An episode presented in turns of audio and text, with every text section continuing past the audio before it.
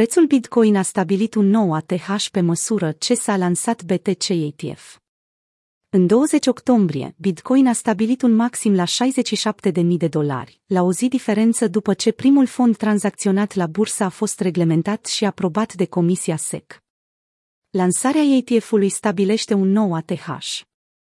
Datele colectate de TradingView și FTX au arătat cum BTC-USD a tranzacționat cele mai înalte niveluri din 16 aprilie până în prezent, pe măsură ce ProShares Bitcoin Strategy ETF a început să fie tranzacționat pe New York Stock Exchange, cu tickerul BITO.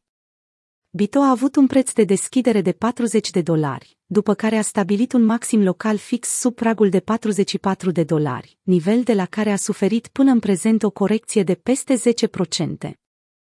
Forța de cumpărare care a intervenit imediat după anunț i-a mai liniștit pe traderi, din cauza creșterii accentuate care s-a produs pe piață.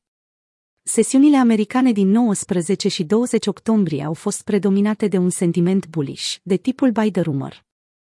Până la data editării acestui articol, volatilitatea a avut parte de o creștere subită, îndeosebi în urma corecției a ultimelor două sesiuni. Participanții la piață au sărbătorit introducerea pe piața ETF-ului.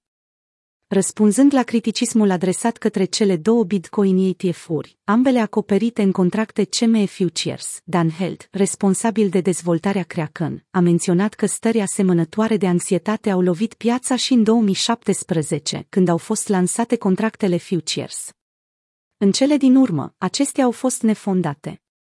Grayscale începe în mod formal conversia într-un ETF. Vorbind în continuare de ETF-uri, gigantul investitor instituțional, Grayscale Bitcoin Trust a confirmat în 19 octombrie că a depus un document de înaintare față de organele de reglementare, prin care cere permisiunea de a converti fondul GBTC într-un ETF Bitcoin.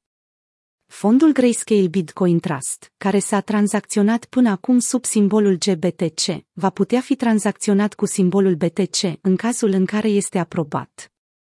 Din poziția în care ne aflăm, pot spune că nu am văzut niciodată o maturizare mai accentuată a ecosistemului cripto și suntem încrezători în faptul că acesta este următorul pas în ciclul de viață al GBTC, a transmis Michael Sonnenschein, CEO Grayscale.